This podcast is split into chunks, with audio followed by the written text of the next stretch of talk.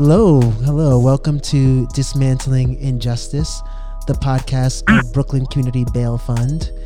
I'm Carl Hamid Lipscomb, and I am here with our producer and creator, Saleh Israel. And um, as always, uh, this podcast, we demystify the criminal and immigration legal systems um, for our listeners with the aim of informing the public and advancing policy change. Today is um you know today we have a really special guest. Um, we've talked about this a few times on this podcast. Um, the issue of bail reform and pretrial detention. Um, a few weeks ago when we had um, my colleague Zoe on the podcast, we talked about the bail reform um, laws that passed back in 2019, but we didn't really get a chance to drill into it, and so we are going to be doing that today. Today, we're joined by Mike Rempel, um, the Director of Jail Reform at the Center for Court Innovation, where he oversees planning and research related to reducing incarceration in New York. Um, he's been with um, the Center for Court in, in, um, innovation for about 16 years. Um, prior to his current position, he was a research director, and he has also served on the staff of the Independent Commission on New York City Criminal Justice and Incarceration Reform, also known as the Lippman Commission. Um, Mike has a very long bio, and I'm not going to get into it, but I can just tell you he has a long history in the field, primarily as a researcher, but as a researcher that's really committed to using data and evidence to shape public policy, uh, which is why I'm happy that he's joined us this afternoon. Um, I've known of Mike's work for a few years now. Um, I first came across it when I worked at Arnold Ventures, um, which uh, supports the Center for Court Innovation. Um, but uh, that all of that being said, welcome, Mike. Thanks so much for joining us. Thanks. It's good to be with you, Carl. Uh, great. I'm gonna get right into us into it. Um, bail reform has it's you know it's sort of been um, an adventure over the last three years. Um, you know, like I've referred to it as like a choose your own adventure uh, story of like a policy reform. Um, you know, other people um, have joked that it's more like a series of un- unfortunate events. But um, I was hoping that you could tell us the story of New York's bail laws over the last three years or so, um, and particularly what was the state of our law, the of bail law pre 2019, what happened in 2019, and what's happened since those initial reforms passed um, back in 2019. Sure. So pre 2019, the bail laws essentially gave judges three things they could an arraignment or later in a case with someone during the pretrial period. They could release the person on their own recognizance, which usually means without any conditions. They could be under order of protection, but otherwise no other conditions. They could set bail, which in practice, because most people can't afford bail, means more often than not that they'll spend some time in pretrial detention. Or they could simply remand the individual directly to pretrial detention if it's a felony. So those are our three options. Then some counties in the state might have a fourth option, which is supervised release. So you could think of that as in between release on recognizance or ROR and bail. The individual has to participate in supervision, so there are conditions, but they're not they're not detained. So that's a fourth option. It's not required by law. Some counties have it, some don't. In New York City, New York had it from 2016 to 2019, but not for all cases, only misdemeanors and nonviolent felonies. Those are our three options. That's where the law stood. And then judges would choose these conditions based on what they, based on people's likelihood of attending court, essentially. And, and this is very unique in New York. Almost every other state allows you to really consider two kinds of things in making a pretrial condition. Someone's likelihood of returning to court, so that's the same as New York, but then a second criterion, which is someone's risk public safety in the pre-trial period. That was not allowed pre-19. So that's pre-19. So now, now we have pre-2019. So now we have post-2019. So April 2019 bail reform passed and actually went into effect January 2020. So bail reform did one thing that's very highly publicized, and a bunch of other things that are not very well publicized. The thing that's highly publicized is that the law eliminated bail for nearly all misdemeanors and nonviolent felonies. So now that option is removed. And, and for that matter, it eliminated remand as well. So both of those options are removed. What's not publicized is that while we had a removal of one type of option in certain cases, we actually had an addition of other options. So bail reform also made supervised release that fourth option, sometimes used, sometimes not, available in some counties, not available in other counties, not available for all charges. So the law made that universally available to all defendants in the state and to all judges in the state as an option they could use, regardless of the charge. So that's the first not well publicized thing the law did. Another not well publicized thing the law did is establish a new presumption of release, which had not previously existed. Before the reforms, judges could make a pretrial decision based on someone's likelihood of court attendance, but there really wasn't any presumption of where they had to start. Bail reform said that judges have to release on recognizance unless there's a risk of flight. And the law uses the word demonstrated. The Flight has to be demonstrated. There has to be some evidence supporting that this individual really might credibly flee the jurisdiction, or you have to set release on recognizance. That didn't exist before in the law. And then, as an ancillary to that, if you pass this first risk of flight threshold, then you still, even if the case is one of those violent felonies that remain eligible for bail, can't then jump to bail. You have to go through your conditions one at a time and set the one that is the least restrictive that can assure someone's return to court. So you consider, you know, you consider ROR. Well, ROR maybe with extra court date reminders. Would that suffice to get this individual to return to court? Okay, maybe not. Now we can look at supervised release. Would that suffice? Okay, maybe not. Now you can start to look at money bail. So, um, presumption of ROR and least restrictive condition once you exceed that threshold.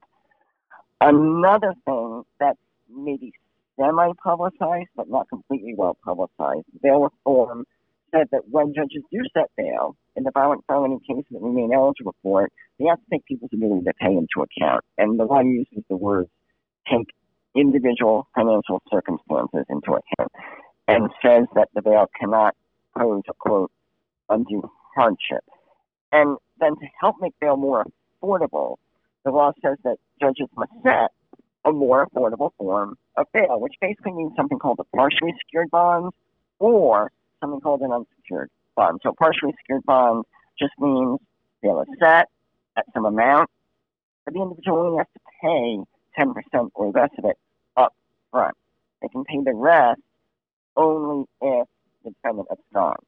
And then with an unsecured bond, nothing has to be paid up front, but they still are responsible for the balance if something is gone. So that's so that's bail reform. And then the final part of the story is in 2020. So in April 2020, the bail reforms were amended, and then there's amendments went into effect July 2020. The main effect of the amendment was to, uh, so to speak, partially roll back the reforms by making more cases eligible for bail once again. So more nonviolent felonies were made eligible for bail. And then in particular, although there were a dozen provisions in these so-called rollback amendments, two provisions have shown to be very significant. One involves burglary in the second degree, which is technically in the law called a violent felony, but there aren't really any violent elements in the actual provision. And so the rollback said that judges could that they would someone if there was a burglary to charge and the individual was unlawfully in a quote unquote living area.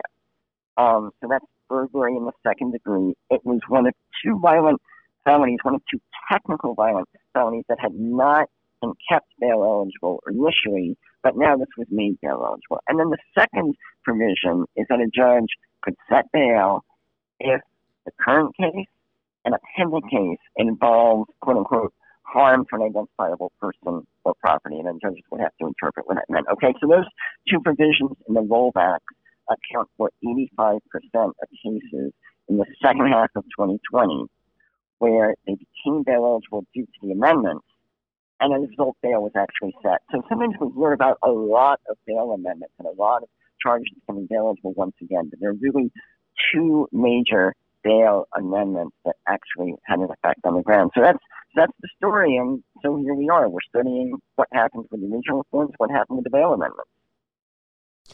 Wow, thank you so much um, for you know like that was a very thorough um, retelling of what happened um, with respect to bail reform, um, and I want so I want to take us back to the period in between bail reform initially passing in 2019 and bail reform being amended um, in April of 2020.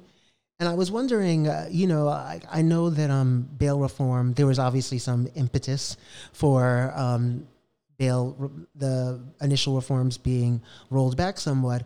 And so I was wondering um, if you could just tell us, like, what some of the critiques were of the initial set of reforms that passed. Um, you know, who who were the critics, and to what extent um, these critiques were legitimate. Sure. So, um, there were a number of criticisms, and these, these criticisms actually existed to a degree even when the original bail reforms were debated back in April 2019, and then and then they intensified at the beginning of 2020, and ultimately fed into what, what we're calling what we're calling the rollback. Well, I should say the rollback didn't actually act on all of the criticisms I'll enumerate. The, the first and, and maybe the most um, popular criticism that the rollback did not act on is that the original reforms continued to only allow judges to make pretrial decisions based on someone's likelihood of court attendance. It actually strengthened that. Now there has to be a risk of flight. But basically, it kept the idea that court attendance, right, people's likelihood of appearing in court is what should lead a judge to consider pretrial conditions. And so the critics said, well, First of all, nearly every other state in the country doesn't limit these decisions to court attendance. Every other state in the country allows the judges to actually consider people's likelihood of committing another crime while they're released, or in other words, their their, their dangerousness. So why shouldn't New York, while we're changing things, make this change in New York like New York like other states? And then and then second, the critics just sort of pointed out that realistically what people really care about is safety. And so we're missing this element that, in fact, people care about during the pretrial period, being able to detain people who might be unsafe. Okay, so that's the biggest criticism. That did not get acted on. That did not get acted on for a few reasons. First, a lot of evidence shows that if you use a risk, a risk assessment tool, let's say, to determine someone's likelihood of committing a crime during the pretrial period, these tools will tend to classify people differently based on their race. And they will tend to classify black individuals as higher risk and white individuals apart from the actual empirical risk they ultimately prove to have based on ultimately their likelihood of being reoffended. So that was the first pushback for not doing this. The second pushback for not doing this is that no one really can predict it, can be predicted to pose much public safety risk. And the evidence supports this idea to a degree. Only somewhere between one and two percent of people in New York City released pretrial commit a violent felony during the pretrial period while they're released. So whether you're using a risk assessment or whether you're not using a risk assessment, you're just using judges' impressions of someone's risk, those impressions are inevitably going to be wrong the vast majority of the time. It's impossible to intellectually, through science, through impressions, figure out who this 1% to 2% will be. So that's the second pushback. So that, so that didn't happen. So dangerousness was not put back in the statute. Another related critique was just around judicial discretion. Um, a lot of prosecutors and judges and others felt, uh, including Mayor de Blasio, for example, felt that judges should retain discretion in more cases or even in all cases. Maybe there should be tight criteria on when judges should incarcerate someone, but this idea that pretrial detention is off the table in nearly all misdemeanors and nonviolent felonies got a lot of pushback. It seemed to deprive judges of their independence and their discretion. That's the second pushback. Again, that really did not get acted on in the rollback. What did get acted on is what I said. Basically, more charges became bail eligible, and, some of that related to specific objections, like hate crimes. There was no specific hate crime provision. So one of the amendments added certain types of hate crimes as bail eligible. Um, ostensibly serious charges that are not technically a violent felony, like some charges, for example, vehicular homicide, certain manslaughter charges, are actually technically not violent felonies and were not bail eligible in the original reform. So a lot of people felt for something that whose consequences are so serious, it should be bail eligible. So those kinds of charges got added. So that was the main thing that did change. But as I, I mentioned, even though there are a lot of bail amendment provisions, there are really only those two that impacted um, that impacted a lot of people. So I think those are the main objections. And then continuing this year, we've seen kind of another sort of amorphous projection, uh, uh, objection that this idea that a lot of people are just going to automatically be released is something people might become aware of, and it might lead people to commit more crimes because they find out about bail reform and think there will be no consequence to these crimes. So a lot of research shows that people aren't really engaging in these rational calculations of consequences within the criminal justice system. There's really no evidence to suggest that anything about certain people having to be released, that information about this impacts people's decisions on whether or not to engage in criminal behavior. But this was sort of another objection or concern that has continued to this day, and I think we hear a lot um, for example, from the um, from the police commissioner, certainly he makes an argument about deterrence. He hasn't really been able to support it with evidence to date, but that argument is out there that if you engage in a certain type of crime, you will not be detained pre-trial. It might encourage you to engage in that crime. So those are those are the objections. Uh, but as I mentioned, the one that got acted on the rollback had to do with just certain specific types of charges that surely felt to some people like they should be bail eligible. So those changes were made. Thanks. That's um, uh, you know, that's that's very clarifying. Um, and you know, it, it really bleeds well into my next question, um, which is, you know, I, I, know that you have spent the better part of the last couple of years, um, you know, like researching the effectiveness of bail reform um, and looking at pretrial detention rates. Um, and I guess, like, what does the data tell you about the effectiveness of bail reform? Um, given everything that you just mentioned, um, uh, you know, it feels to me as though there's a disconnect if the standard really is the likelihood of returning to court. Uh, you know, like that would that lends itself to more people um, being released pre-trial. If you're really just looking, if if judges are really supposed to just be looking at the likelihood of individuals returning to court, um, yet we are seeing higher pre-trial detention rates um, than we did. Um, you know, like I've read some accounts that rates are um, we're projected to have higher rates um, than pre bail reform in 2019.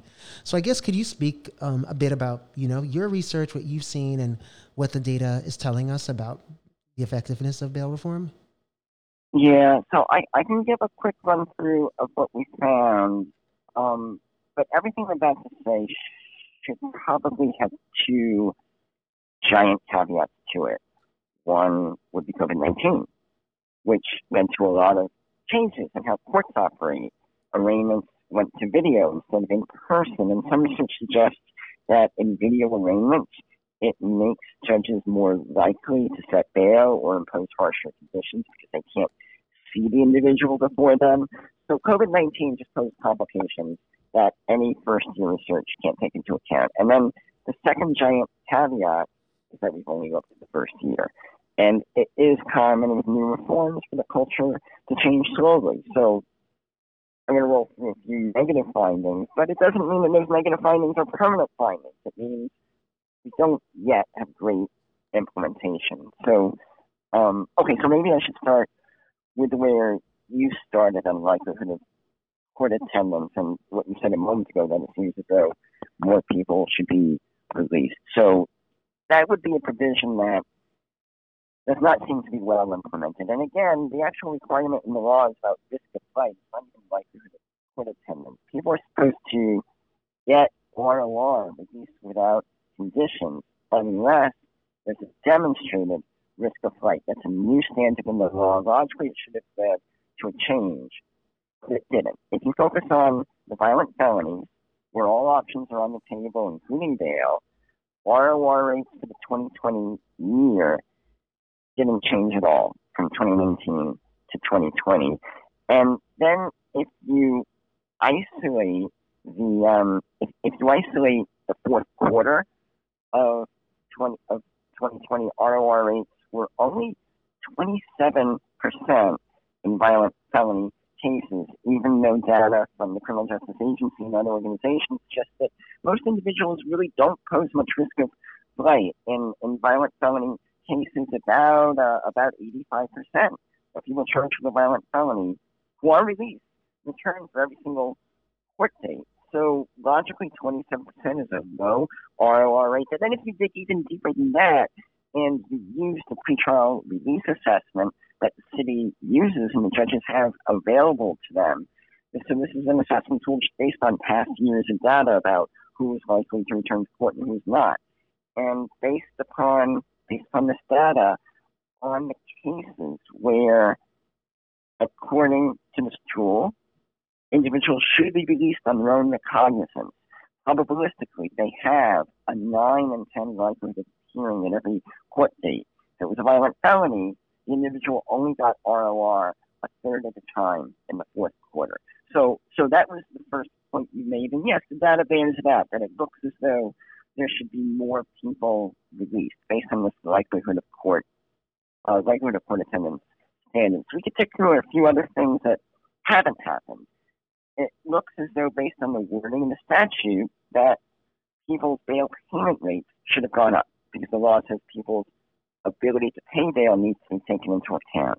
But we found no change in bail payment rates. So bail payment at arraignment, in other bail payment before someone without paying sets foot at Rikers was 17% on felonies in 2019 and actually declined a couple percentage points to 15% in 2020. And then if we look at down the road, does someone ever eventually make bail? Or we isolated this at the 90 day mark. So by the 90 day mark, has someone be able to pay bail? And it was right about half of all people who had to pay bail in 2019 and 2020. So we didn't find any evidence that whatever judges were considering in 2020, that it was sufficient to make bail more affordable when it was set. And then we found another sort of small nugget. You remember we said that judges were supposed to set partially secured bonds, and then you only have to pay 10% up front. The idea is you have to pay less money immediately to get your, your loved one out of jail. Um, we found that judges sort of set the top line amount on partially secured bonds higher than on cash bail. In other words, cash bail, let's say, was uh, a thousand dollars. So then, with a partially secured bond, that exact same top line amount, a thousand dollars, would mean the individual will only have to pay a hundred dollars. But instead, judges increased that top line thousand dollars two two and two thirds times, like two point seven times higher. So instead of one thousand, it becomes right. It becomes twenty seven hundred. So now 10% of that becomes $270 instead of 100 So we're kind of increasing an upfront payment a little higher than 10%. That may have contributed to the lack of progress on bail payment. So another thing we saw is just a lot of variability in um, 2020 on the cases that remained eligible for bail and how often they got bail as opposed to other things. So we saw a sharp decline in bail setting on violent felonies at beginning, at beginning of the year and then an increase in the second half of the year. And I'll just give you the numbers to get a feel for it. So pre-COVID, that would be the first 10 weeks of 2020. On the violent felony cases that remained eligible for bail, judges were setting it 44% of the time. And the reason they set it less than half the time is that they were using a lot of supervised release, actually. They increased the use of supervised release when that became an option for them. They actually set supervised release 14% of the time in that initial first 10 weeks. Whereas, in fact, they never set supervised release in 2019 because people weren't eligible for it in 2019 in virtually all violent felony cases. Okay, so that happened in that initial 10 week period. And then by the fourth quarter, judges changed their practices on the exact same types of cases, and that 44% became 56%, and it actually peaked at 65% in September. So that goes back to, I guess, the second thing you said in your question. It seems that judges are still setting a lot of bail. Well, the data doesn't show that they're setting it quite as much as they did in 2019, but it does show that after an initial drop, judges then re-increased on the exact same types of cases. And we did look at different specific charges and control for that, and we found charge by charge this pattern of a drop in bail setting on violent felonies of all, of all specific charges happened in the beginning, and then it re-increased at the end, so that by the end of 2020, we were pretty close to where we were in 2019. And then I just want to add a, a, a final note to that. Hand in hand with this re-increase in the second half, we found a sharp increase in racial disparities. So in the fourth quarter of 2020, there's a 21 percentage point gap between a black and white defendant's likelihood of facing bail if the charge was a violent felony. So that's so those are all the implementation deficits that we started with. I just want to say that on balance, sometimes we can be a little bit negative in thinking that bail reform hasn't reduced pretrial detention as we intended. But even with all of these, uh, let's call them implementation deficits, bail reform did reduce bail and it did reduce pretrial detention.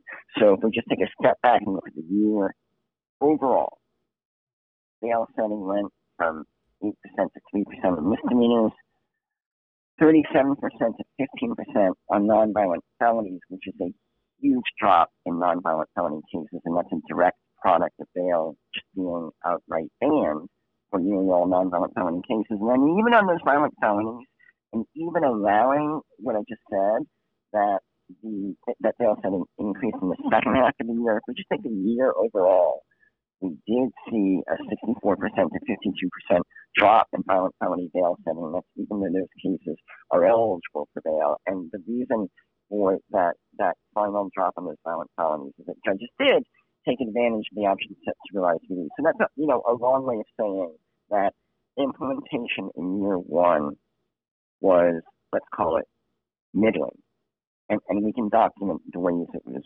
middling. I went through some of that, but we still, even with this middling implementation that we could improve upon, less bail setting and less pretrial detention on all types of charges, just comparing one whole year to the preceding whole year.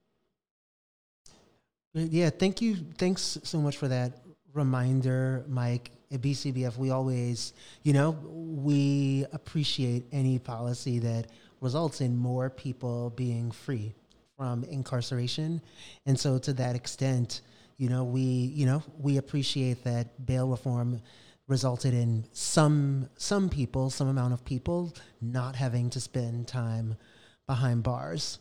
Um, uh, so I guess I just have one more question for you, and this sort of builds on um, the last part of your response there. Um, so we, you know, we saw what we saw in, in 2020, and you know, oftentimes policy reforms, you know, there's, you know, they they, you know, start off a bit rocky. Um, you know, here we are. We're in June. The summer's coming. Um, I know from my experience as a public defender, um, arrest rates in general tend to, you know, are higher over the summer. Um, the summer is, you know, it's just a, a season where we see higher arrest rates, um, higher pretrial detention rates. Um, I'm just wondering, you know, uh, what can be done to mitigate the trends that you've observed so far? What can what can what can be done to ensure, or you know, at least to um, you know to to uh, to ensure you know to like get us out of this you know this initial s- stage of rockiness when it comes to bail reform? Yeah. So, like as I said, I mean, I mean, this early data and its discouraging elements are really just the first year, and culture change takes a lot of time. So, what be done? Um, trying to change the culture, and that can be done sort of through, a few mechanisms. It can be done right through public research and advocacy. Um, like you know, we hope the report we put out sort of draws attention to some of the elements of bail reform that weren't well implemented in year one, and hope we advocate around that for better implementation. And then two, it can be done not through advocacy, but through working with the players. And a good concrete example of that is just judicial training. So, um, so judicial training happened in at the tail end of 2019. The mayor's office trained judges in separate trainings in all five boroughs on bail reform and on the new options that supervise release, even in the cases that continue to be eligible for bail reform. And, and we actually saw positive results of that judicial training because, as I indicated, the best results in all of 2020 were early 2020, right after judges received this training. Well, now, later in 2020 and certainly in 2021, you have different judges on the bench. Or the judges who were on the bench at the beginning of 2020, well, they may have forgotten, or they may be caught up in, you know, narratives without a lot of evidence behind them that releasing people leads to crime. So um, it would be kind of a good opportunity to just engage the players and remind them that there are safe options other than setting bail. That the law really does have this new thing, a new presumption of release. It's not the old days where you just consider someone's likelihood of court attendance. You're really not in specifically following the law supposed to set any control conditions unless there's credible evidence of a risk of flight. Just kind of a reminder of these provisions, the ability to pay provisions. Um, so that's sort of that's within the system. And then the first thing I said is outside the system, sort of drawing attention to the problems, advocating for them, and then sort of remaining optimistic that culture change takes some time. And this reform produced modest positive effects in its first year, so hopefully it'll produce greater effects in its second and third years. Mm, Great. Well, Mike, this um, you know this has been super informative. I'm sure our listeners um, will learn a lot from from this podcast. Um, where can um, where can folks find out more information about your work um, and you? Um, should can folks just visit CCI's website or? Yeah, people can just go on the um, Center for Court Innovation's website. It's www.courtinnovation.org. Um, there, there should be a bail reform subject page that should lead to our publications on this topic, but in general, there's a search box. It shouldn't be too hard to find information. Great. Um, well, thanks for joining us, Mike. Um, uh, and for more information about us at Brooklyn Community Bail Fund, as always, you can visit us online at brooklynbailfund.org. Um, have a great uh, weekend.